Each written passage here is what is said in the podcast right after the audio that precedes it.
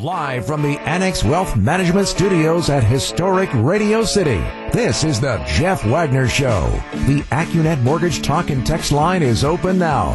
Give Jeff a call at 855-616-1620. And now, WTMJ's Jeff Wagner. Good afternoon, Wisconsin. Welcome to the show. So glad to have you with us. Yes, very good to be back. Thanks to Scott Wars for filling in for me for a couple of days. Let's see. The more stuff changes, the more stuff stays the same. If you follow me on Twitter, a number of new posts over the course of the last couple days, things that just struck me in the news. But uh, the one this morning, and again, you can follow me. It's at Jeff Wagner six twenty.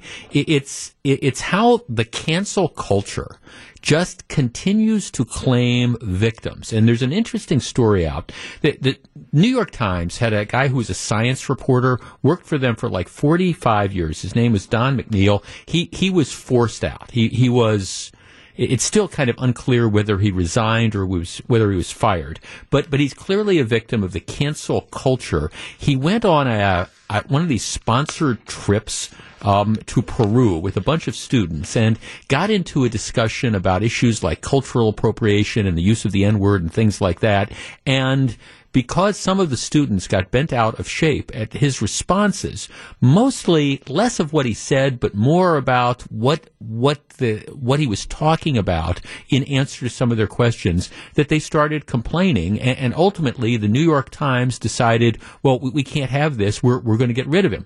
Well, he's responded. Now he's responded in a series of of, of written statements that that I read them all yesterday, over 20,000 words. You don't need to read them all. I mean, it's, it's hyper detail about his recollection of events. But again, you read this and it's very, very clear that he was again a victim of sort of this this out of control politically correctness run amok if his statement is true and it really has me wondering whether in today's day and age anybody other than those who are the most politically correct among us and maybe even some of those are going to be able to survive. A little bit later in the program, we're going to be talking about the cancel culture coming for Dr. Seuss. But if you want to see how in this case that the cancel culture catches up to a, a big time liberal, um, you, you, can read at least some of the summaries of the stories and ask yourself the question, did he deserve to get fired? All right. I was in Florida for the last couple days, and in addition to being 80 degrees, Florida has an interesting approach on, on COVID. And the approach is essentially, well, it, it's, you can do what you want. Now, it, there are not, statewide, at least as far as I can figure it out, there are not like statewide mask rules. There are there are federal rules. So if you go into the airport, you, you have to wear your mask in there, and of course you have to wear your masks on the plane. Um, Otherwise, it's pretty much a local thing. If you go into stores, many of the stores, for example, have mask requirements. Many of the restaurants ask you to wear your mask while you're seated. But as far as limiting the number of people in restaurants. And, and, I will say this. Most of the dining we did in restaurants was outdoor. So, you know, you're, you're outdoor on patios, but you're, you're not socially distant. You're, you're together with all sorts of other people. And it's really as close to a quote unquote normal experience as I can describe. And it was sort of interesting to me because now maybe this is because I, I've had COVID and I had the antibodies and my wife had COVID, she had the antibodies and, you know, she's had her, her first shot and things like that. M- maybe it's because it's just, I feel more safe, whether that's you know valid or not. But I, I, was watching people live life essentially in a normal fashion. Like I said, people that are inside, when you're inside in stores, I was wearing a mask because they asked you to wear masks, and people were. But but otherwise, I think as far as like socializing and things like that, again, largely because it, it's outdoors and it's warm people were comfortable doing that. Now, I, I, bring this up against the backdrop of some of the new cancellations that are out there. Late last week, they announced that Festa Italiana, big, you know, late July summer festival, has been canceled for the second year due to COVID 19. Port Washington's Fish Day, again, an event that typically takes place in mid to late July, canceled for the second consecutive year. German Fest has now been canceled. Summerfest hoping to run in September, but but who knows? State Fair is still kind of up in the air. Our number is 855-616-1620. That's the Accunet Mortgage talk and text line. As more and more people get vaccinated, and more and more people are getting vaccinated, as more and more people recover from COVID and, and have the antibodies. My sense is people are feeling more comfortable about going out in public. And, and, I don't know, maybe it's, maybe again, it's having had it and recovered from it. Maybe it's the fact that the vaccinations are, are there and it's going to the people that are most vulnerable. But I, I was thinking about the experience we had sitting outside in Florida and things like that. And then I'm seeing all these summer cancellations. I, I really believe that if they would have gone ahead and been allowed, I'm not talking about now again the, the big issue is, you know, will the city of Milwaukee let people come back and but as far as these outdoor gatherings, I think people are more and more comfortable about going. And you know, just having thought about the experience I had in Florida, three or four months from now, an outdoor gathering at the lakefront, I am I am almost positive I would feel comfortable going to that. I would feel comfortable going to State Fair. I would have felt comfortable going to German Fest or Festa Italiana or Port Washington Fish Days or certainly Summerfest in September. I think people are ready to move on. And I think as more and more people again get the vaccine, that's going to be more and more likely. Eight five, and of course, for people who aren't, who people who don't feel comfortable doing that, well, you don't have to. But I think more and more people are at a point now where, for whether it's church festivals or events this summer, they're ready to go back. 855-616-1620, that's, Accunet, that's the Accunet Mortgage Talk and Text line. Are you ready to start going back to outdoor events? Indoor events, different but outdoor events like the church festivals or the ethnic festivals at the lakefront, all of which have essentially been canceled, I think, so far, with the exception of Irish Fest or State Fair. Are you ready to go back? My answer would be, yeah, I, am ready to go back. And I guess maybe it's just my experience in the last few days. I think I would feel comfortable doing that. Would you? 855-616-1620, which is the Accunet Mortgage Talk and Text line. We discuss in a moment. Jeff Wagner on WTMJ. 855-616-1620, which is the Accunet Mortgage Talk and Text line. Jeff, I'm ready to go back. No reason for any more cancellations. Um, Jeff, I am not vaccinated, nor will I be, and I am beyond ready to be normal. My family has lived as normal we could this whole time. The big difference is you see a Republican state in Florida open to living life compared to our shutdown philosophy here. Jeff, I'm a 66 year old woman. I had both my shots. I'm ready for all the summer activities. I would attend. Yeah, see, that's the thing that's out there. As more and more people get vaccinated, the idea that you're going to tell people you can't go out, you can't engage in particularly outdoor activities, I think it's tough for people to buy into that.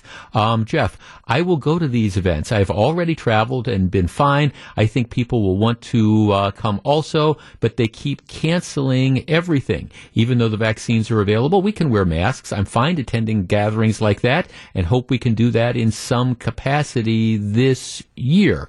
Um, Jeff, there's no reason whatsoever to cancel outdoor events in the summer. At this point, anybody who cancels summer events are simply not following the science. 855-616-1620, which is the Accunet Mortgage Talk and Text line. And again, for people who aren't comfortable doing this. I, I respect that. Nobody's going to hold a gun to their heads and say, well, you, you, have to go to State Fair. You have to go to Irish Fest. You have to, you know, go out to the lakefront. But I think more and more people are ready to simply say, okay, we, we, we've done it. We've, we have taken the precautions that we have. We've had COVID. We've recovered. We've had the vaccinations, etc. And now we're ready to go about living our lives. And I'm telling you, in other states, that is kind of the attitude that's there.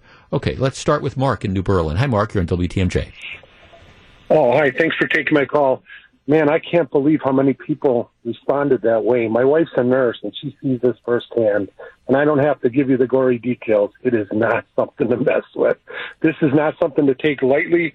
To go to Summerfest and see uh, Jimmy Buffett is not. Okay, but, but why is that taking it, it lightly? Not, well, what what what what is taking it lightly? I mean, I think can't you people go to Summerfest? Can't you, but but, many but people can't no wait, but hear me out. Can't you can't you appreciate the fact that this is serious? I mean, how if you accept the premise that COVID is going to be with us for years, I mean, h- how long do you want to stay in the basement? Well, you can't stay in the basement forever, but Okay. you have to give this vaccine some time. You can't get, just give it a couple months. We don't even know how long this vaccine's going to last. Well, okay, so I mean, your, you your point is so wait, so is so no social so your point, Mark, is you you think that even after people get get the full dose of vaccinations, they should consider to continue to not go out and socialize and not not live their lives. Not at a summer fest or a state fair where you're elbows to belly button. Everybody's going to be drinking, so there's going to be no masks on. I mean, it's going to be a free for all. And, you know, maybe a church festival where you can separate, but give this thing some time to work. How much is some time? 500,000 people out there that, that passed away from this. Well, and, and again, I th- thanks for see, I, I I understand people have passed away. I'm not minimizing that, but at some point in time, do you have to have this balancing that, that is out there that says, all right, people uh, people have been vaccinated, so that they've been told that we. I, I, all I I turn on the television all the time, and I see Dr. Fauci saying, hey, once you get these vaccines, at least then these vaccines have this this type of rate, and, and you've got this, and we think that by you know the beginning of June or whatever that we're going to have a huge chunk of the population that's been vaccinated. Then you have the other chunk of the population that's had COVID and's recovered and, and have antibodies. And, and yes, I guess reinfection is possible, but it doesn't happen. It doesn't happen in any statistically significant number. So at some point in time, don't people have the right to at least make that decision that they want to go back and start living their lives? And I, I will tell you, I, I saw people that were comfortable doing this over the last several days in outdoor environments. And that's not saying that people don't wear masks or things like that. But yeah, in outdoor environments, you know, sitting on patios, having dinner, having lunch, hanging out at the beach. Yeah, I mean, people people were doing that. I mean, is that irresponsible? 855-616-1620. Ralph in Illinois. Ralph, you're on WTMJ. Hey, Jeff, thanks for taking my call. Sure. And I really do appreciate the previous caller's stance. Um, I understand. I'm not taking it lightly. I never have. My wife and I are both uh, scheduled for our second shot this weekend. But um, I really do think it would be time for uh, the summer events to continue. Um, there could be some uh, ways to mitigate things at the state fair. By the time state fair rolls around, uh, I think those who want a vaccination will have gotten it. And I see numbers coming down already, Yeah. all over. Well, yeah, I mean, I And, guess, I, um, you know, one of the things that I, I struggle with, Ralph, is this idea that we, I, we encourage people to get the vaccines, which is a very, very good thing. But then, then there, there's no carrot out there. You, you get the vaccines, and then we still say, okay, even though you've had the vaccine, now we, we still don't want you to go out and, and socialize in an outdoor environment for the next six months or nine months or a year. And if that's the case, what's the incentive to get the vaccines? And I'm a guy that believes everybody should get the vaccines. I'm with you on the vaccines. I just um, think possibly, and I know this would be difficult to enforce, but perhaps at the state fair this year, they ask everyone entering the expo building to wear a mask. Right, it- uh, Uh, right, and I think that exactly. like that could help. Yeah, no, I mean, thanks. Well, like I say, when I, I'm sorry, I didn't mean to cut you off. When I, when I was in Florida, the, for example, the restaurants that, that we went to, it was, would you please wear a mask when you come into the building? And again, I, I don't think we ate inside ever. I can't remember. And then, and then once you get to your table, you take off your mask and, and you're outside. So you're in that outside environment where that it's not impossible to have transmission. I mean, I understand that in the outside environment, but it's less likely. But nevertheless, as more and more people end up getting the vaccines or are getting over this, it, it just, I'm telling you, there was this incredible return to normalcy to an extent. And, and I think more and more people are going to do that. Now, if you don't feel comfortable going to State Fair or Summerfest or one of these things, well, then, then don't go. I, I respect that. But does that mean that they can't have them? Jeff, plenty of people north of Fond du Lac have been comfortable gathering indoors for a while now. Um, let's see, Jeff, this isn't about science or health. It's about money. Festival organizers need to project attendance, line up sponsors, etc. Right. And I understand that's why some of the festivals are making the decision to, to cancel because they don't know what the attendance is going to look like. They don't know whether people are going to feel comfortable going to the different events. And so it's like, well, if, if we're only going to have 50% of the capacity, we're, we're not going to necessarily be able to make enough money to make it profitable. And I get that. I'm not criticizing the decision to cancel. I'm just saying, Mean, candidly, by the time June, July, August, September rolls around, I can tell you, as somebody who plans to have been vaccinated by then, I'm going to be comfortable going out. I, am going to be comfortable in the outdoor environment. Now, if you say an inside, you know, an inside venue with 25,000 people crammed side by side, that might be a kind of a different experience. But outside, I'm I'm just flat out not going to you know, have a problem. Jeff, if you indefinitely avoid people and places you value the most in the name of safety,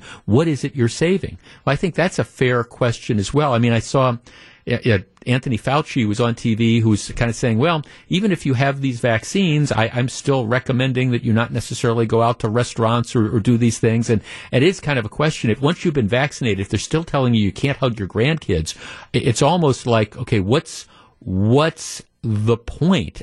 you know, at, at some point in time, and again, I'm, I'm not an anti-vaccine guy. I'm not a guy that suggests that, you know, you shouldn't wear masks in certain settings. I am telling you, though, that the more people get vaccinated, the more people recover from COVID, th- this idea that you're not going to be able to go out and enjoy life and live life, I think more and more people are going to rebel from it. And all I can say is, again, personal experience sitting outside on a deck having dinner, uh, you know, over the couple of the course of the last couple of days, not wearing a mask and being close to other people, I did not feel uncomfortable. Uh, if you do, well, well, don't do it. I, I get it, but I think again that's going to be it's going to be tougher and tougher to enforce limitations on the number of people that can socialize, particularly once we get to the summer and once more and more people get vaccinated. Back with more in just a minute. You're listening to Jeff Wagner on WTMJ. It is going to be interesting. The other day, as a matter of fact, if you follow me on Twitter at Jeff Wagner 620, I sent out a link to the story in the Wall Street Journal. Uh, the Wall Street Journal and a number of national sources already focusing on the 2022 Senate race. You know, will Ron Johnson run again? Matter of fact, we're going to be talking to Ron Johnson on Friday at one o'clock, um, and I'm going to ask him that that question, kind of push him on it. Um, but the the a number of people have announced already or seriously considering running for the Democratic nomination, including Alex Lasry, who is the 33 year old um, son of the owner of the one of the owners of the Bucks, who's announced that, that he wants to run. Now, Lasry's a guy who who didn't even had never been in Milwaukee until 2008. And one of my favorite quotations is after he here, he said, after he got here for a little while, he said, the only places I'd ever lived in prior were New York, Philly, and D.C., some kind of bigger East Coast cities. And when I came here, I think what surprised me about Milwaukee is the fact that Milwaukee has all the same things as any city, especially any big city has. Imagine that. Yes, we have running water. We have paved sidewalks. We have restaurants. Imagine that, Alex. In any event, you know, Alex Lasry's getting national attention because you know one of the politicians they compare him to is of course Herb Kohl. Now Herb Kohl, who of course was Wisconsin born and bred, who turned a, a, relatively small business into a major business with his business acumen. He also had personal wealth, and then he also, you know, you know, transferred that ownership of the Bucks into a successful political career. But the interesting question is: Is Alex Lasry another Herb Kohl?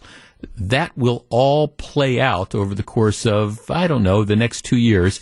I, I, think I know how it's going to be answered, but time will tell. Anyhow, if you want to see the article in the Wall Street Journal, you can follow me on Twitter. It's at Jeff Wagner 620. Jeff Wagner on WTMJ. I won't bury the lead. This is Exhibit A as to why we are never, ever, ever, ever going to get crime under control in this community, and it is because we do not, in the criminal justice system take it seriously. Another story that broke late last week when I was go- when I was gone. It involves the 15 year old who was the shooter in that incident at Mayfair Mall last November. Do you, you remember that?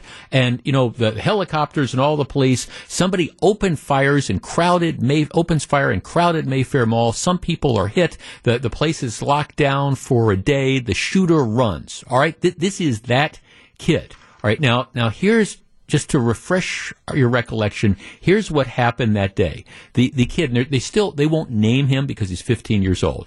He and an older friend of his uh, named Eric Garcia go into the Mayfair Mall on November 20th.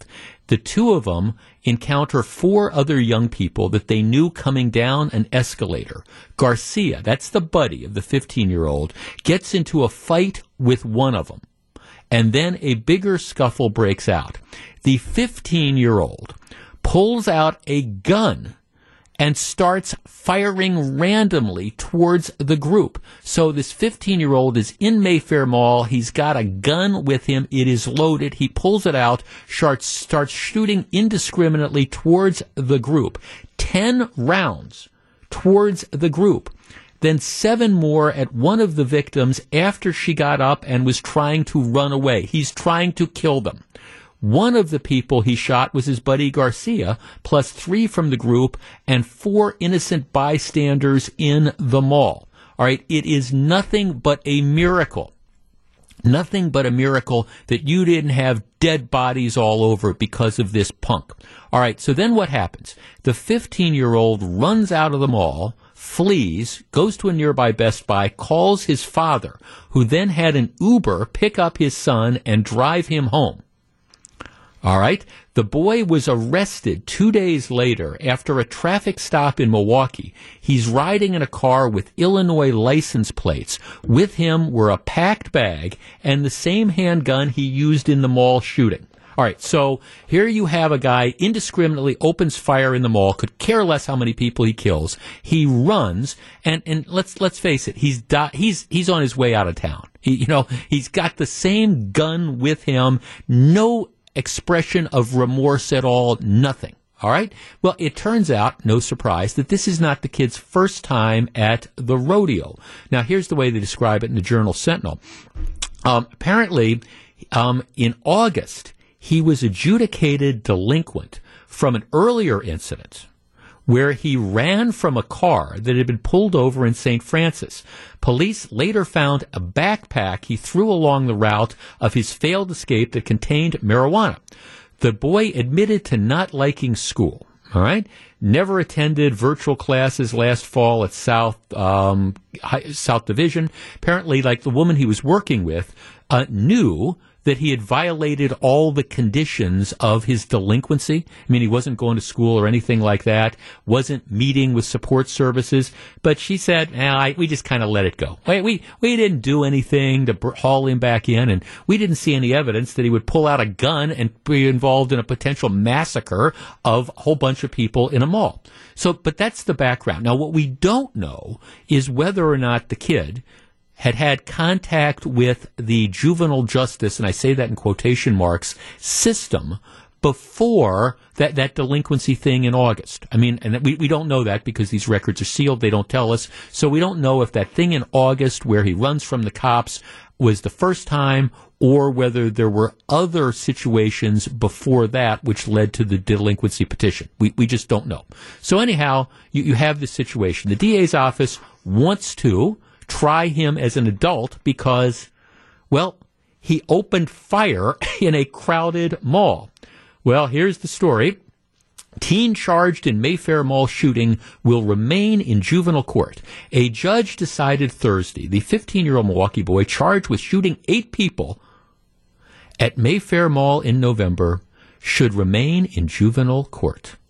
Circuit Judge Brittany Grayson, appointed to the bench in 2019, issued her decision after hearing closing arguments that followed a day long evidentiary hearing. The teen is charged with eight counts of first degree reckless injury, punishable by up to 15 years in prison for adults, and being a minor with a gun, a misdemeanor. He'd been in secure detention since his arrest November 22nd. Um, dot, dot, dot, dot, Prosecutors argued the seriousness of the crime, etc., etc., etc. The assistant public defender argued his client's personality was that of a child and that a whole array of services available to him in the juvenile system would best help him avoid, re- avoid repeat behavior. He pulled out a gun and started shooting indiscriminately into a crowded mall. All right, he said the state had not met its burden in moving forward. Grayson, this is the judge, agreed prosecutors had failed to support the assertion that the time and services available in the juvenile system would not adequately protect, protect the boy and the public. All right, 855-616-1620. That is the Accunet Mortgage talk and text line. If, all right, you've got somebody who is already adjudged delinquent, who is in the system. That person pulls out a gun, opens fire indiscriminately, shooting what more than 15 rounds in a crowded mall and then tries to flee, is ultimately apprehended with the gun on his way, presumably out of town. And the judge says, well, I, I think the juvenile system can adequately protect the boy and the public. 855-616-1620. That is the Accunet Mortgage talk and text line. I'm sorry, stand back. My head is ready to explode. If you want to understand why you're never going to get a handle on juvenile crime in this community and in this state, this is the example we discuss. Welcome back to Jeff Wagner on WTMJ. And you got to understand, it's, it's not just the judge who's lost her mind here. The, the division of what do they call it, youth and family services. They, they apparently said, "Yeah, we think we think this kid who opened fire in Mayfair Mall, who has already been in the system, and we've obviously failed because he's under supervision. He wasn't going to school or whatever, and, and now he he opens fire. We didn't think we did. We saw no indication. They say, "Oh no, well, we we think that we think that he can he can stay in the juvenile system, and that this will this will work. They say, well, since he was arrested after opening fire, he seems to be doing just fine in detention.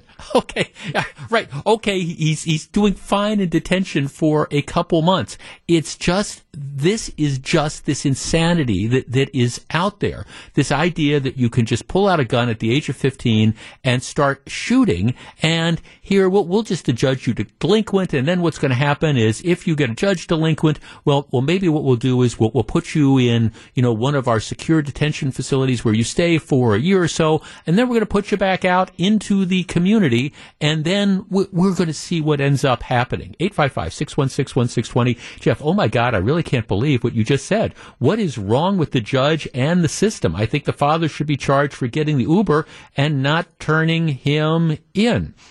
Jeff, the system is so broken. It says sets kids up for more failure after more pay later. Um, okay, well here here's the the problem with this too. It is it, it's one thing to look at the kid, right? It's another thing though to say what what about society? I mean, how do you feel if you are one of those people that ends up getting shot in Mayfair Mall on November 20th, then you find out, well, you know, he he's just got the mentality of a child. So here what we're going to do is we're going to slap him on the wrists and then we're going to turn him loose uh, again at some point in time in the relatively near future, by relatively within the next you know two years or so, and and and then we'll we'll deal with it then. At some point in time, doesn't society have an interest in saying it? We need to be protected as well.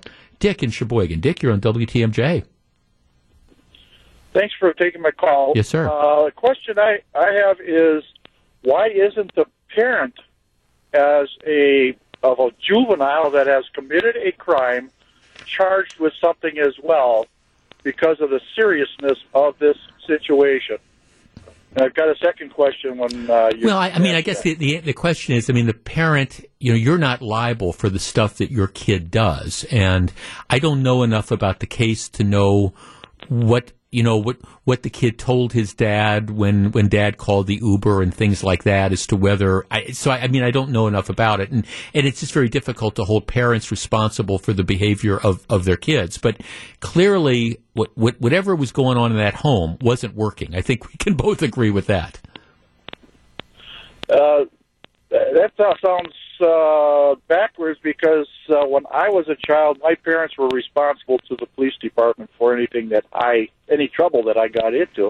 Yeah. But the second question I have is, uh, uh, Oh, I forgot what the second question was. okay, that, Dick, Dick, thanks. I, that hap, happens to me all the time. You know, you kind of walk into that room and you say, "Gosh, what was I going in here in the first place, or, or where did I put that newspaper that I know I had?" But, but again, th- this is, I, I, I, was I read this story again while I was on vacation, and I find myself just like like screaming at the computer, and, and my wife is like, "What's going on?" And I just you read through this, and it's just it is just so mind boggling that you can get in a situation like this where you can say, "All right," and, and again, it's what really struck me about this one is it's not the kid's first time at the rodeo, which which is not a surprise. I mean, you just I don't think you wake up one day and say, "Here, I, I'm going to carry a, a loaded handgun into Mayfair Mall and then be willing to pull it out and just shoot indiscriminately." You you had to figure that the kid had been involved in the juvenile justice system before. He got his chance.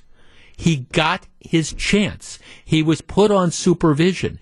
They were watching him. And now you have the people at the Department of whatever that are saying Youth and Family Service and saying, well, during our, during our, our supervision of him, even though, you know, he wasn't going to school and things like that, we, we saw no indication that he would go out and shoot up a mall. Well, now you know that he can go up and sh- out and shoot up a mall. At some point in time, don't you have to recognize that what you are doing isn't working? And if in fact, if in fact this kid stays in the juvenile justice system, as it appears this is what's going to happen, if he stays in the juvenile justice system, gets slapped on the wrist, and comes out a year and a half from now or two years from now and gets a gun and goes back into Mayfair and shoots seven or eight people, will the judge be accountable? Will the people at the Department of Youth and Family Services be accountable? No, see, this is just a classic example. And, and I pick this example as, as being one of the more extreme things that goes on because, you know, this is a shooting in the middle of a mall, right? But, but beyond that, this is the type of stuff that happens on a daily basis. Now, maybe not as extreme as pulling out a gun and shooting a, and shooting up a mall, but if you have a 15 year old that they won't even wave into adult court after shooting eight people and firing 15, 17 rounds, however many he did, and then trying to flee. If that doesn't get you waved into adult court, well, is it any surprise that we have such a range of car thefts? The people, the kids that are stealing cars right and left, the carjackings, the assaultive behavior, the drug dealing, all that other stuff. If you can't, if you can't hold people accountable in adult court for doing this, shooting up a mall, you can imagine what goes on on a daily basis with this just mill that takes these juvenile delinquents who are dangerous and just runs them through the system, puts them out on the street again, giving them another opportunity to commit a more serious crime. And we do this under the guise of, well, we, we need we need to, you know, see everything we can do to try to protect the, the boy. Uh, look, I, I have nothing against rehabilitation, but how many chances do you get when you're on supervision and you you go out and you shoot up a mall? What is wrong with this idea that we say, okay, we're going to give you another chance to do this uh, again?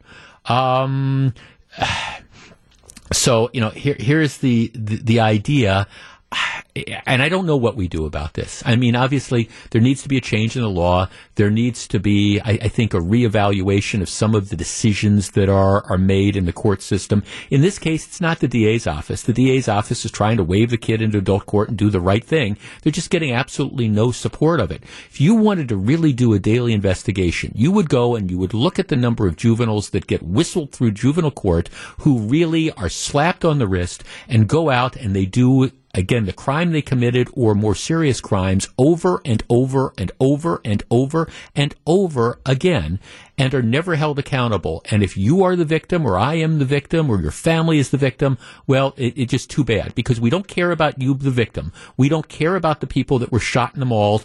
All we care about is, well, gee, can we figure out a way to rehabilitate the 15 year old shooter who was already on paper at the time they did it? Good luck with that. This week's sponsor for the Jeff Wagner Home Improvement Showcase, presented by our friends at Great Midwest Bank, is CertaPro Painters, the proven experts in painting. Schedule your free estimate today at CertaPro.com. That's Certa with a C. All right.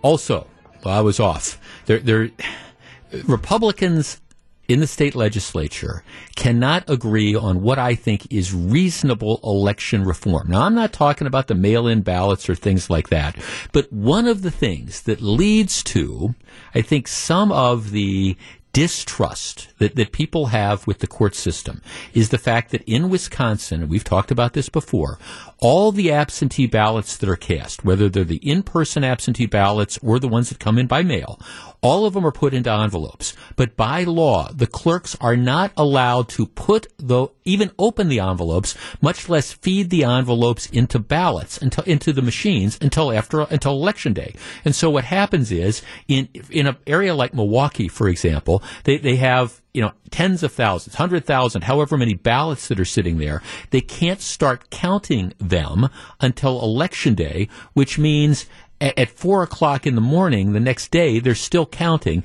and then you get the huge ballot dump, and so people go to bed thinking Scott Walker's been reelected governor, and then Milwaukee comes in, and Milwaukee, you know, three hundred thousand vote margin goes for Tony Evers or whatever. It makes no sense. It, the, and so now people are apparently hung up on whether or not the clerk should be able to start feeding the ballots in, opening the ballots the day before the election, or when whether you go to vote early in person, instead of having to put your ballot in the envelope, you can just put it in the machine like you would do if you went otherwise. You don't tabulate the numbers, you just put the ballots in the machine. I sent out a tweet about this, and my response was, for goodness sakes, it isn't hard. Do both let the clerks count the ballots before election day and let people put their early in-person ballots into the machine themselves. This is not rocket science. It is not hard. And to my Republican friends in the legislature, get your heads collectively out of you know where. The, the thing that causes distrust is these, again, the 400,000 votes suddenly counted, you know, at two o'clock in the morning. It's easy to avoid. The clerks, they want to be able to start not tabulating them, just opening the envelope envelopes and starting to put them in the machines early so it doesn't create a huge pinch on election night. That's reasonable. Anything that avoids a 4 a.m. ballot dump is worth a try, and there's really no credible evidence suggested that this is going to lead to some degree of fraud or things like that. You, you need to get, people who need to get over it and, and concentrate on where the real fraud issues are. Allowing clerks to open ballots and put them into the machines at nine o'clock the night before an election as opposed to nine o'clock on election day, that's not going to lead to fraud at all. It will help restore integrity to the system. Get over yourselves, people who are trying to object to this. Back with more in just a minute. Live from the Annex Wealth Management Studios at historic Radio City, this is the Jeff Wagner Show. And now, WTMJ's Jeff Wagner. Good afternoon, Wisconsin. Welcome back to the show. Like Melissa was just saying, baseball. Back, weekday baseball, spring training baseball. We've got actually, um, I think, three games this week that start at 2 o'clock. So, Melissa's giving me that. So, so I, I get off an hour early. But here's the interesting thing today's game, only seven innings. So they've already announced it's only going to be seven innings, I guess, because they're trying to protect the pitcher's arm. So that means, Melissa, you have a um, Wisconsin's afternoon news that will probably start around four thirty or so. Maybe. Yeah, we're guessing. It's hard to really tell. Right. At a second's notice, they can be like, "We're done." Right. Exactly. And then we have to hop on the air. So we're thinking around four, maybe a little after. But it's good to have baseball back. So, um, and then the interesting thing about Arizona is they do not go on daylight saving time, and so what happens is for the first two weeks this of spring training, this week and next week, there the, the games start at two o'clock our time. But then once we go on daylight saving time, what happens is the games start at three o'clock. So I do the full shows, and you guys have even less of a show. It's kind of how it works out. That's true. So, So- you, you get kind of the front end of it where you have a less show, and then later Yeah. on, we're yeah. That's okay, but It's but- all good. But but we'd both do this for free, right? But it's you know, nice so because absolutely. And baseball's back. It, fe- yeah, baseball's back. It feels like a little bit of normalcy, right? Well, it is, It's and, nice. and and I, as I said, I was so we we went to Florida. We left on Wednesday, and I uh, there's still this big snow pile in front of my house that I'm calling Mount Wagner, where they just Right. kind of like pushed all the stuff. But I, I'm amazed at how much of the snow really ha- has disappeared now. so from the from the moment you left to the moment you came back, Yeah, I you was- were, it was like incredible. Right. I, I, I mean, there, there's like whole patches of, of grass that you can see so that the dog doesn't have to climb over them and stuff. No, it's it was. Well- I, I'm amazed at how much melting there And was. I'm guessing this week we're going to be in the 40s most of the week. We'll have a lot more melting this week as well. I'm glad. I'm glad I, about I, that. well, I am too. Now, of course, yesterday when we came back, it was I, I'd been watching the forecast and it said it was going to be warmer, like it's 37 now. But when I think the plane landed, it was like 15 degrees or something like morning. that. So, yeah, yesterday. So that that's okay.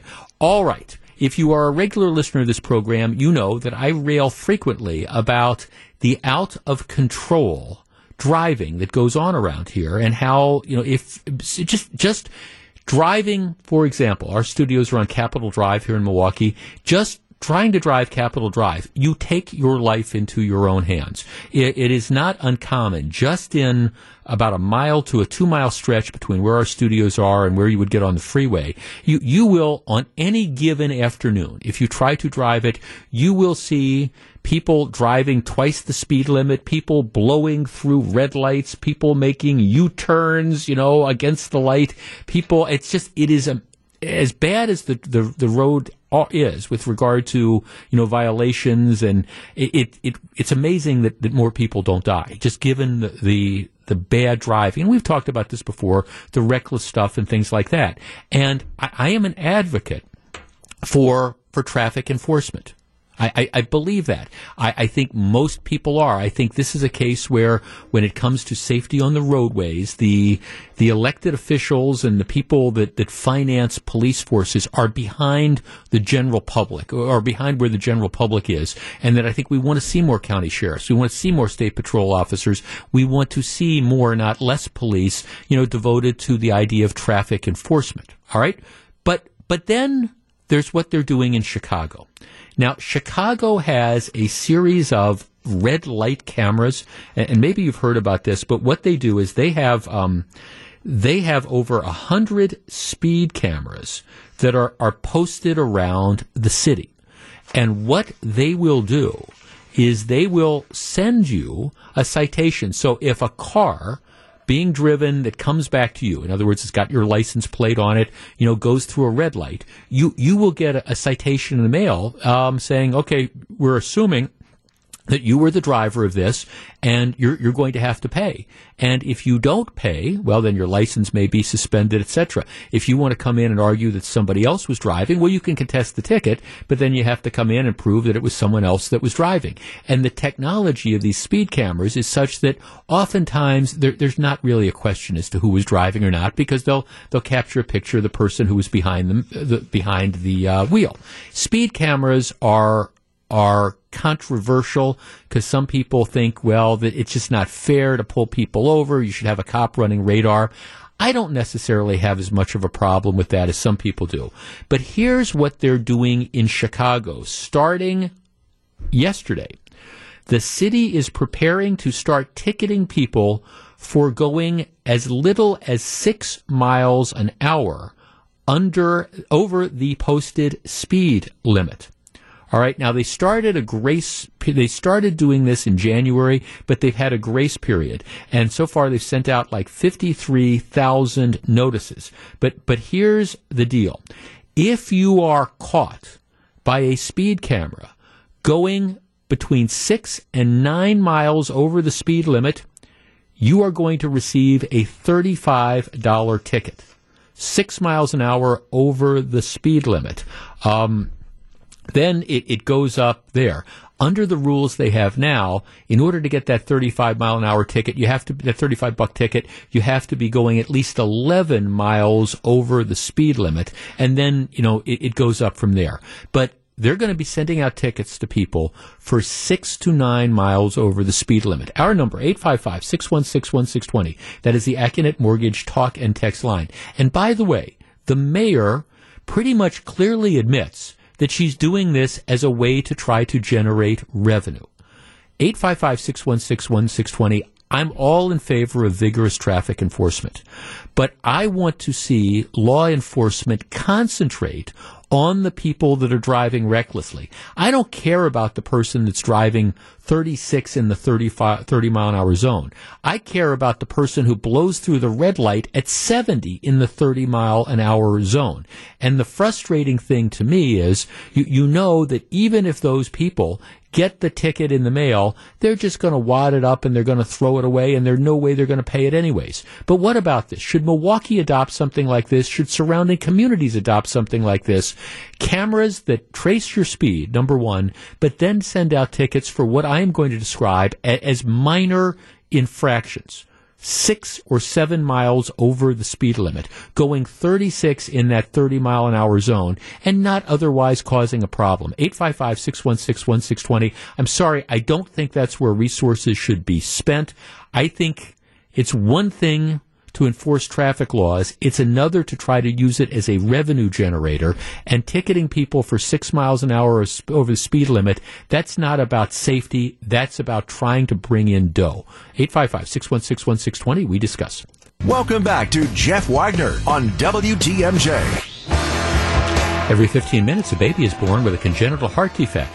All this month, please join WTMJ's Greg Matzek as he teams up with the Children's Heart Foundation to help advance the diagnosis, treatment, and prevention of congenital heart defects. To find out how you can help, go to WTMJ.com or text the word CARES to the Accunet Mortgage Talk text line at 855-616-1620. WTMJ CARES, powered by Watry Industries and Premier Aluminum, sponsored by Professional Construction, Inc.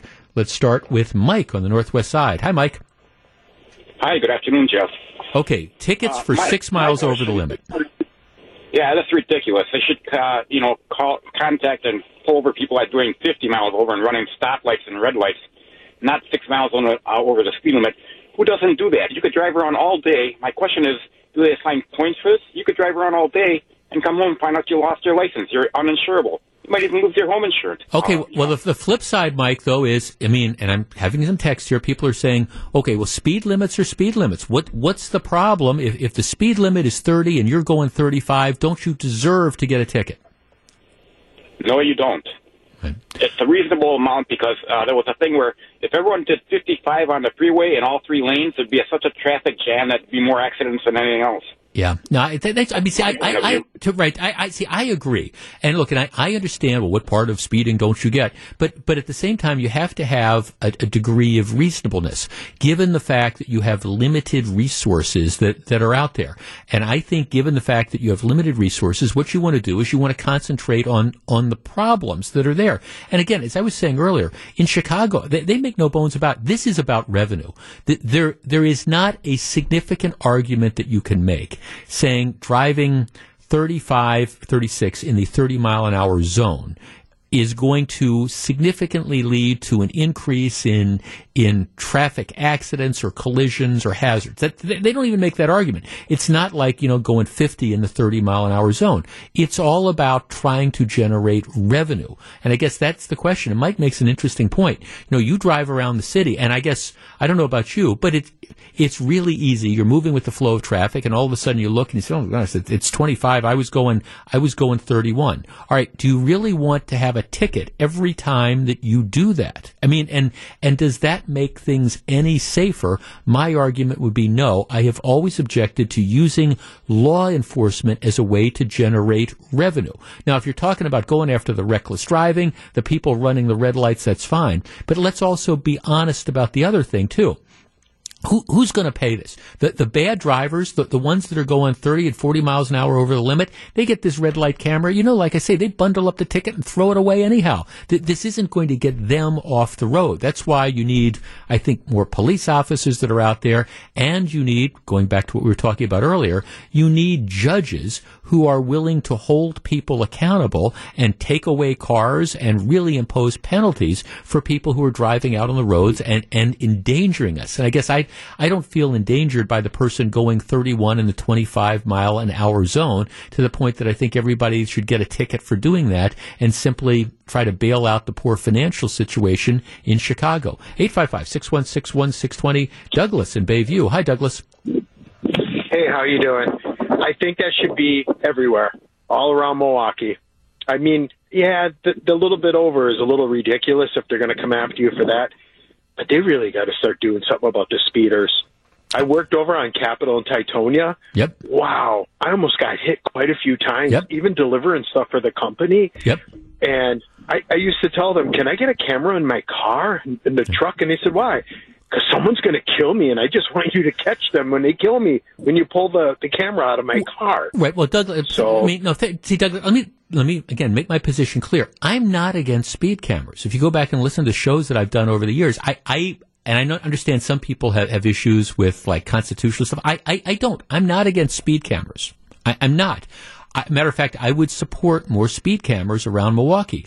Uh, but or, but the, the issue is, I'm what I am objecting to is trying to get into a situation where you're sending tickets to people for six miles an hour over the speed limit. You know, in most areas, what they're doing is they're trying to catch it for the people who blow the red lights, the people that are driving in that reckless fashion. But even then, again, it's very, very difficult to do that because uh, you, you send somebody a ticket, they don't care. They, and given the number of cars that are out there with a, um, whether people driving without licenses or things like that to begin with, or license plates, it, it's only you can only do so much. But if you want to have speed cameras, set it for 10 miles an hour over the limit. You're going 11 miles an hour over the limit, fine. But six miles, is that reasonable and is it workable? Because I'll tell you something, that's one of the days that you have a whole bunch of lawyers switch to traffic defense and demand trial for every person that's gone through a, a light at six miles an hour over the limit. They say to the state, come in and prove this, you know, and then there'll be experts that challenge, you know, how accurate the speed cameras are. They, they will make those challenges and you're going to have the court system completely and totally tied up on these small Mickey Mouse sort of things where I want them going after, again, the people that are driving 20 miles an hour over the limit. 855-616-1620. Let's talk to um, uh, Fritz in Milwaukee. Fritz, you're on WTMJ. Hey, good morning. Hi, Fritz. I'm sorry. Sure. Hi. What do you think? Well, I, what, what doesn't I, I drive in Milwaukee all the time. I'm a sales guy, so I drive. Sherman Boulevard's just terrible. But when when you're driving, most of these people that are cutting into the right turning lane and then passing you during a red light, they don't have a license plate. Probably don't have a license. Probably don't have insurance. What is that camera going to do for that? If it comes down to it, and they're going to give a six mile an hour ticket, those tickets are going to the the good citizens who would pay it and actually have a license plate on their car. If it's going to come to that, I'm going to take my license plate off and I'm going to just drive as fast as I want, how I want, and then when I get caught, I'm just going to put my plate on and say, "Oh, I forgot my plate." Yeah, I, I yeah, I was just, I, me- I, you're not going to catch me in all the video. well, I think, you know, You're only going to catch me when you pull me over. Right. Again, I see. I think what you want to do. Thanks, Nicole. You you want to we, we want to spend our resource. You you. I don't believe you should use law enforcement as a revenue generator. I believe you should use law enforcement as a way of holding criminals accountable and uh, trying to provide public safety. That's not what this is about. This is about how can we get into people's pockets? Here's a texter that makes an interesting point connecting the dots. Jeff, so let me understand this. Okay, underage kids that steal a car, they don't get fined for the theft or held accountable, but I might get a speeding ticket for going six miles an hour over the limit.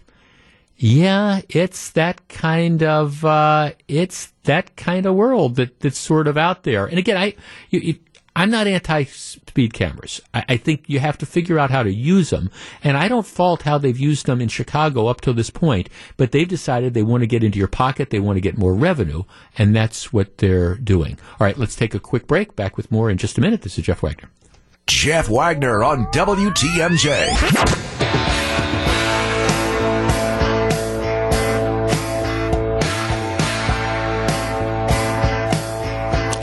You, you always wonder how much people are willing to to put up with the.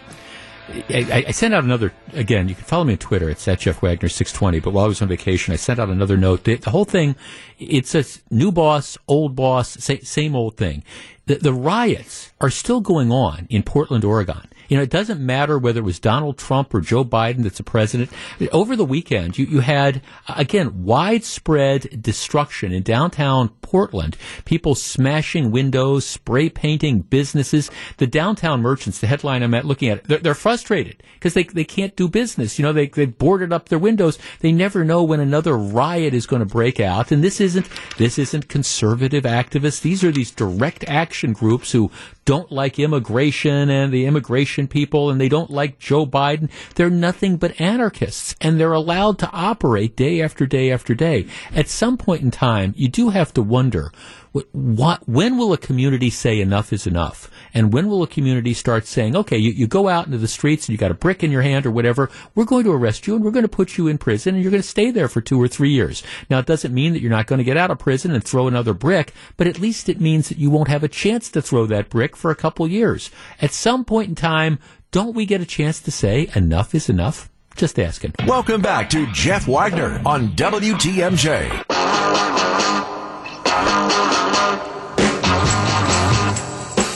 One final thought on what we were just discussing. Somebody says, well, at least, you know what, why don't you be honest then? If you think you want more law enforcement officers to police the streets, why don't you just admit then that you need to raise property taxes? Well, first of all, I, I don't necessarily acknowledge that because I think, first of all, maybe you can look at a lot of the spending that goes on by government and find all sorts of spending that you could cut and, again, use it for more productive things like, again, providing public safety on the streets. But regardless, I think just like the schools, if you gave people the choice to say, okay, are we willing to, you know, pay a fee or raise taxes if we know that that money is going to be dedicated to increasing public safety? And we, we also know that there's going to be some way that the court systems are going to be held accountable for enforcing the laws instead of just a catch and release thing. I think people would support it. I, I know I, I would. I think a lot of other people would as well. Problem is that's not how it necessarily works. And again, one of the frustrations law enforcement people will tell you, and we've discussed that on multiple occasions in this program, what happens is even if you've got the laws, you've got prosecutors or judges who just simply won't enforce the laws. And you have a guy that gets caught driving or a gal that gets caught driving eight, nine, ten times without a valid driver's license and they continue to do it over and over again. And there's no consequences for that at all until they finally blow through a red light and hit and kill somebody. And then at that point in time, oh, how could this happen? Well, should have been stopped a long time before. All right. Love this story. There is a huge push again to try to get us out of our cars. You know, Ford says that they're going to stop making electric car, they're going to stop making gasoline powered cars by 2035. We've done topics on this. My response is, yeah, good luck with that. Um, Volvo announced, I believe today, that they don't intend to make uh, gasoline powered cars by 2030. So they, they think they're going to be out of the market in the next 10 years as I have pointed out and said repeatedly, and matter of fact, I this the other day I sent out a tweet about this. There, there's right now that is a pipe dream because the electric infrastructure is just not set up to, to deal with that. There's not enough charging stations around, and the, the power for these charging stations, even if you had them, it has to come from somewhere, and we're not equipped to generate that as well. You, you have people, I mean, you're, you're not going to power your cars on turbine, on wind turbines, or on solar. So what are you going to do? Are you going to use coal? Well, we can't use coal. You're going to use natural gas. Oh no, we can't build the pipelines to transport that. Are you going to use nuclear? Oh my gosh, you haven't built a nuclear plant in this country in decades. So explain to me how you're going to have this infrastructure that is going to support all these electric cars. And the answer is you're, you're not. And I think that's the goal of some people who don't want you to drive cars. They, they don't want you to have the option of being able to get in your car. They want to force you into some form of public transportation. And the way to do it is to make it either too expensive or impossible for you to, uh, again, own the car and operate the car.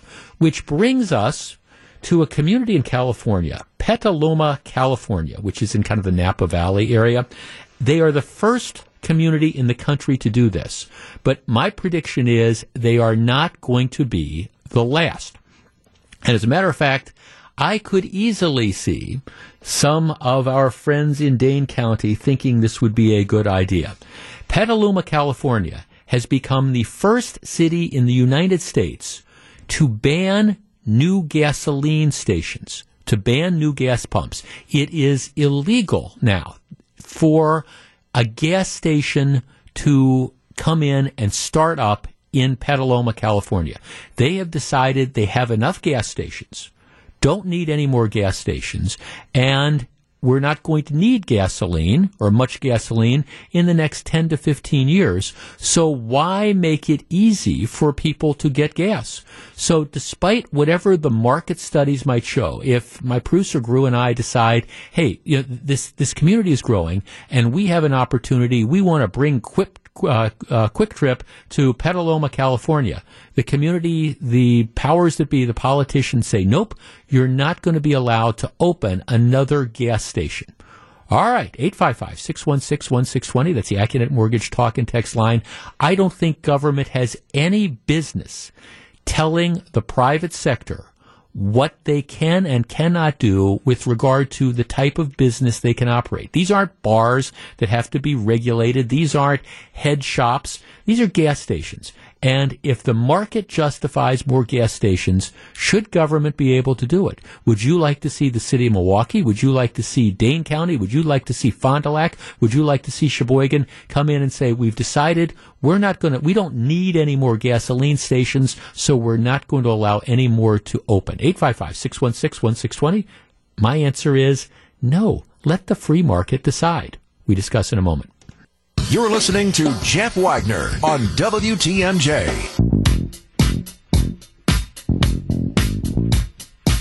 See, here's the organization that you have to remember because right now it's had a little bit of success in some of the, the, the, crazy small communities, particularly on the West Coast. But it it's coming. It's going to be coming for Wisconsin. Mark my words. It's called it's called Congas, and it's co- coalition opposing new gas stations. Get it? C O N G S. Um, and again, there's an A in there, but they called Congas. And, and the idea is this group believes that you shouldn't be allowed to operate a car that operates on fossil fuels. And, and, what's the easiest way to do that? Well, it's to make it impossible for you to find a place to fill up your car with gasoline, right? Because then if, if there's no gas that's out there, well, you're going to have no choice. Doesn't matter if we're awash in gasoline. Doesn't matter if it's cheaper to use the gasoline than it is to use the electric stuff. Doesn't mean if the electric chargers aren't going to be feasible for the next couple decades, if that in fact is the case. The idea is let's force force people out of their fossil fuel cars. Let's do away with the internal combustion engine. So in this one community in California, and this, it's the first, but there's all sorts of other ones that are out there that they're pushing for it. No new gas stations are allowed. You cannot build a new gas station.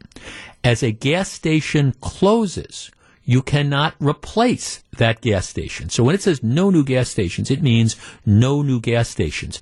Existing gas stations are not allowed to add gas pumps not allowed to add gas pumps. So the the idea is that they've decided, and they're very clear about it. They've decided, well, we just have enough gasoline stations. It, and this is, of course, the city fathers that have made this decision. My point is, I think it should be up to the community and to the businesses if they have enough gas stations. And if I decide, like I say, I want to bring a QuikTrip store and I got approval from QuikTrip and I think there's enough market to support it, why shouldn't I be allowed to build a, a gas station? And why should the county or the city why should they be telling me that I can't add gas pumps or that I, I, can't sell gasoline? That is just absolutely absurd. Now, if the people don't want to support this, that, that's all well and good, and then I'm going to go out of business. But what's the other thing that's going to happen? All right, as the number of gasoline stations close, as the options that you have go down, What's going to happen inevitably? Well, the supply of gas, the cost of gas is going to go up. It's a simple supply and demand thing. You've got the demand for gas. You have five gas stations instead of 16. They are going to be busier. What happens is they're going to raise their prices. But of course, the, that, that's what they know is going to happen. that's what the, these congas, these groups want to have happen.